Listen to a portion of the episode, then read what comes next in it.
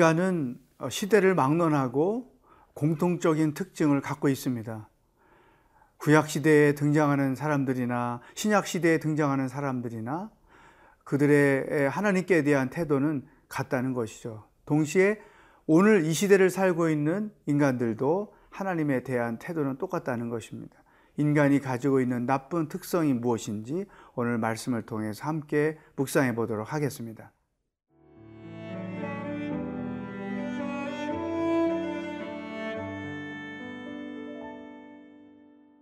사도행전 7장 37절에서 53절 말씀입니다.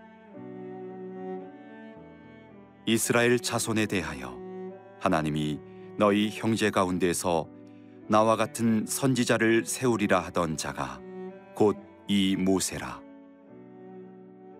신의 산에서 말하던 그 천사와 우리 조상들과 함께 광야 교회에 있었고 또 살아있는 말씀을 받아 우리에게 주던 자가 이 사람이라. 우리 조상들이 모세에게 복종하지 아니하고자 하여 거절하며 그 마음이 도리어 애굽으로 향하여 아론더러 이르되 우리를 인도할 신들을 우리를 위하여 만들라 애굽 땅에서 우리를 인도하던 이 모세는 어떻게 되었는지 알지 못하노라 하고 그때 그들이 송아지를 만들어 그 우상 앞에 제사하며 자기 손으로 만든 것을 기뻐하더니 하나님이 외면하사 그들을 그 하늘의 군대 섬기는 일에 버려 두셨으니 이는 선지자의 책에 기록된 바 이스라엘의 집이여 너희가 광야에서 40년간 희생과 제물을 내게 드린 일이 있었느냐? 몰록의 장막과 신 레판의 별을 받들었으며 이것은 너희가 절하고자 하여 만든 형상이로다. 내가 너희를 바벨론 밖으로 옮기리라 함과 같으니라. 광야에서 우리 조상들에게 증거의 장막이 있었으니 이것은 모세에게 말씀하신 이가 명하사 그가 본 그 양식대로 만들게 하신 것이라. 우리 조상들이 그것을 받아 하나님이 그들 앞에서 쫓아내신 이방인의 땅을 점령할 때에 여호수아와 함께 가지고 들어가서 다윗 때까지 이르니라. 다윗이 하나님 앞에서 은혜를 받아 야곱의 집을 위하여 하나님의 처소를 준비하게 하여 달라고 하더니 솔로몬이 그를 위하여 집을 지었느니라. 그러나 지극히 높으신 이는 손으로 지은 곳에 계시지 아니하시나니 선지자가 말한 바 주께서 이르시되 하늘은 나의 보좌요 땅은 나의 발등상이니 너희가 나를 위하여 무슨 집을 짓겠으며 나의 안식할 처소가 어디냐? 이 모든 것이 다 내 손으로 지은 것이 아니냐 함과 같으니라.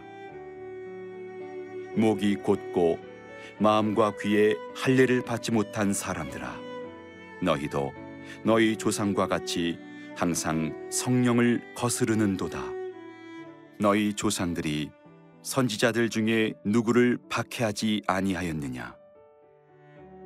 의인이 오시리라 예고한 자들을 그들이 죽였고 이제 너희는 그 의인을 잡아준 자요. 살인한 자가 되나니. 너희는 천사가 전한 율법을 받고도 지키지 아니하였도다 하니라. 지금 스데반이 계속 공회 앞에서 진술을 하고 있죠. 이스라엘의 역사를 간략하게 소개하면서 우리 조상들이 역사 속에서 어떤 실수를 했는지를 설명해 주고 있습니다. 그 중에 오늘 모세 시대의 사람들이 어떠했었는지를 우리에게 보여주고 있죠. 그것이 이 시대를 살고 있는 사람들과 또 어떤 관계가 있는가를 우리가 알 수 있습니다. 자, 모세 시대 사람들을 스데반은 이렇게 정의했어요. 39절, 40절. 우리 조상들이 모세에게 복종하지 아니하고자 하여 거절하며 그 마음이 도리어 애굽으로 향하여 아론도로 이르되 우리를 인도할 신들을 우리를 위하여 만들라 애굽 땅에서 우리를 인도하던 이 모세는 어떻게 되었는지 알지 못하노라 하고 스테반의 진술입니다. 모세에게 복종하지 아니하고 이것은 곧 하나님께 복종하지 않는다는 것이죠.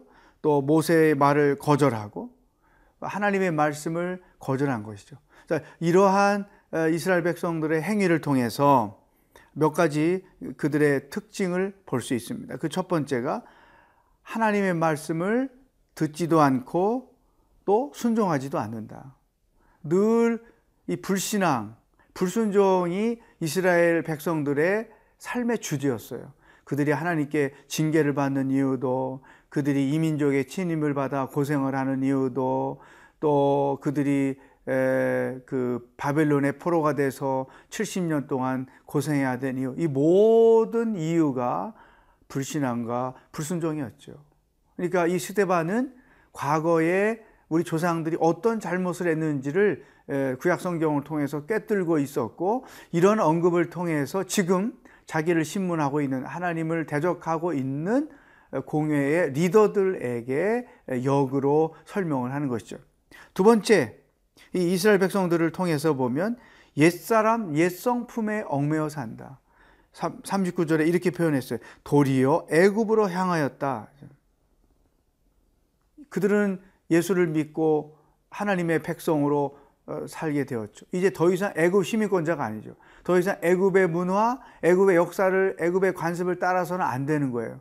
이제는 하나님 안에서 새 사람으로서 살아야 되죠. 그런데 이들은 무슨 일만 생기면 애굽 사람으로 돌아가려고 옛 성품으로 돌아가려고 옛 습관으로 돌아가려고 했다는 것이죠.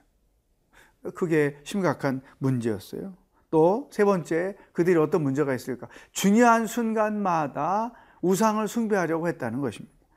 모세가 십계명을 받으러 하나님을 만나러 간 그 40일 사이에 불안에 떨었던 백성들은 아론에게 종용해서 어, 눈에 보이는 신을 만들어 그 우상을 의지하려고 했던 것이죠. 이 결정적인 순간에 하나님을 의지하지 않고 우상을 의지하려는 태도, 이것이 바로 이스라엘 백성들이 가졌던 모습인 것이죠. 그러나 이것은 이스라엘 백성들의 모습만이 아니죠. 오늘 이 시대를 살고 있는 우리들의 모습이기도 한 것입니다. 여러분, 우리는 하나님의 말씀에 귀를 기울이고 그 말씀대로 순종하며 살 줄 아는 자가 되어야 합니다. 그게 하나님께 택함 받은 백성들의 본질적인 모습이죠. 우리는 예수 그리스도를 계속 닮아감으로 옛 성품, 옛 습관을 벗어버리고 새 사람을 입었으니 새로운 피조물이 되었으니 옛사람으로 살지 않고 새로운 사람으로 살아야 된다는 것. 자기 신분을 분명히 인식해야 된다는 거죠. 그리고 어려운 위기를 만날 때마다 우상을 찾거나 옛 습관으로 돌아가려고 해서는 안 되는 거예요. 더 그럴수록 하나님을 의지하고 하나님 안에서 문제를 풀려고 애쓰는 것이죠. 어떤 어, 교인이 집안에 너무 답답한 일이 있으니까 어, 점쟁이를 찾아가서 우리 집안의 미래가 어떻게 될 것인가를 봤다고. 제가 그런 얘기를 들을 때 얼마나 속이 상하지 몰랐죠. 중요한 순간에 하나님을 찾아가야지 점쟁이를 찾아가서 무슨 어, 이득을 볼 수 있단 말인가. 아무런 도움을, 도움이 되지 않는, 힘이 되지 않는 존재를 찾아가는 것, 이것은 어리석은 행위인 것이다. 오늘 우리에게 주시는 첫 번째 말씀. 나는 얼마큼 하나님의 말씀에 귀를 기울이고 있는가? 더 나아가서 나는 옛 습관에 얽매여 있는 것은 없는가? 아직 벗어버리지 못한 옛 습관에 사로잡혀 있는 것은 없는가? 중요한 순간에 나는 하나님 안에서 문제를 풀려고 하는가? 세상의 방법으로 문제를 풀려고 하는가? 풀려고 하는가? 내 삶을 종합적으로 들여다보는 하루가 될 수 있기를 축복합니다.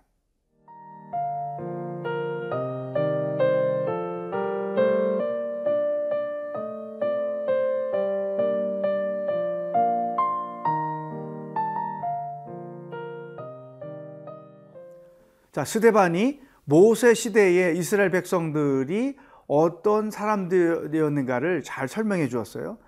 말씀에 귀를 기울이지 않았고 옛 성품대로 살려고 했고 중요한 순간마다 하나님 대신에 우상을 찾으려고 했다. 그러면 이제 예수님 시대, 이 신약 시대의 이스라엘 백성들은 또 어떤 특성을 가지고 살았는가? 스테반이 이렇게 진술을 하고 있어요. 51절. 목이 곧고 마음과 귀에 할례를 받지 못한 사람들아 너희도 너희 조상과 같이 항상 성령을 거스르는도다. 52절. 너희 조상들이 선지자들 중에 누구를 박해하지 아니하였느냐? 의인이 오시리라 예고한 자들을 그들이 죽였고 이제 너희는 그 의인을 잡아 준 자요 살인자가 되나니. 자, 스데반이 지금 자기를 신문하고 있는 유대 종교 지도자들의 문제점을 과거 구약 성경에 등장했던 이스라엘 백성들의 리더들과 연결을 시켜서 그들의 문제점을 지적하고 있는 것이죠. 이렇게 설명해요. 목이 곧고 마음과 귀에 할례를 받지 못했다. 그러니까 목이 곧다는 말은 교만의 대표적인 표현이죠. 마음과 귀에 할례를 받지 못했다는 것은 마음과 귀가 닫혀져 있어서 하나님의 음성을 듣지 못하고 있다.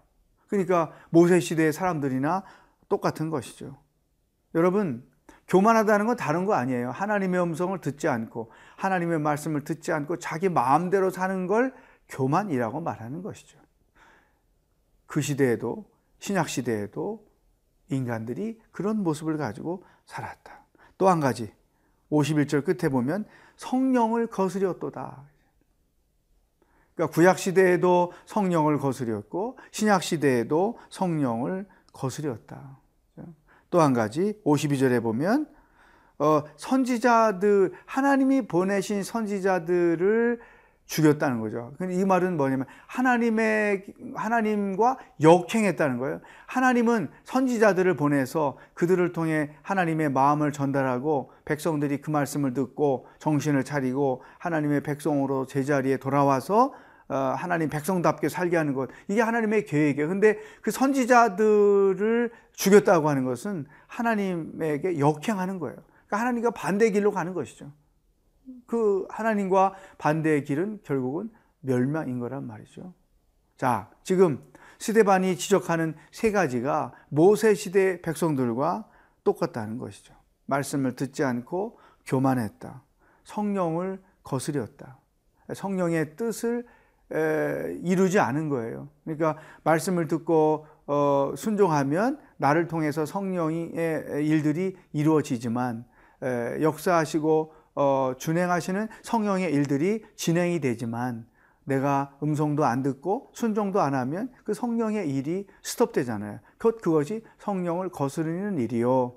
그렇죠? 또 하나님의 계획은 이렇게 있는데 그 계획과 반대로 나가는 불신앙적 행위 이것은 하나님과 역행하는 것이죠.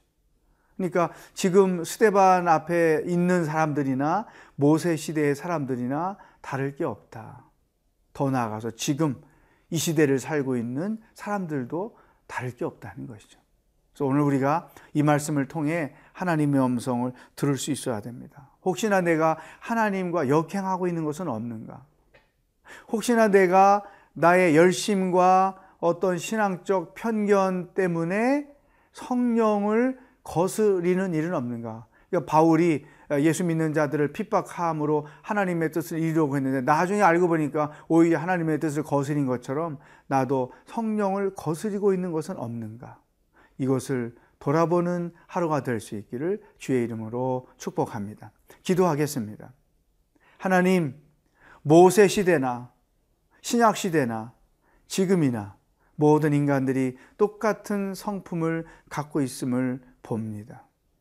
오늘 주신 말씀을 통해 혹이나 내가 하나님의 말씀에 얼마나 귀를 기울이고 있는지, 혹이나 성령을 거스리고 있는 일은 없는지, 성령을 위한다고 하면서 도리어 성령의 뜻을 역행하고 있는 것은 없는지, 우리 자신들을 깊이 돌아보는 하루의 여정이 되도록 인도하여 주시옵소서. 그렇게 하실 주님을 기 뻐하며 예수님의 이름으로 기도하옵나이다. 아멘. 음. 별 위에 더 멀리 더 가.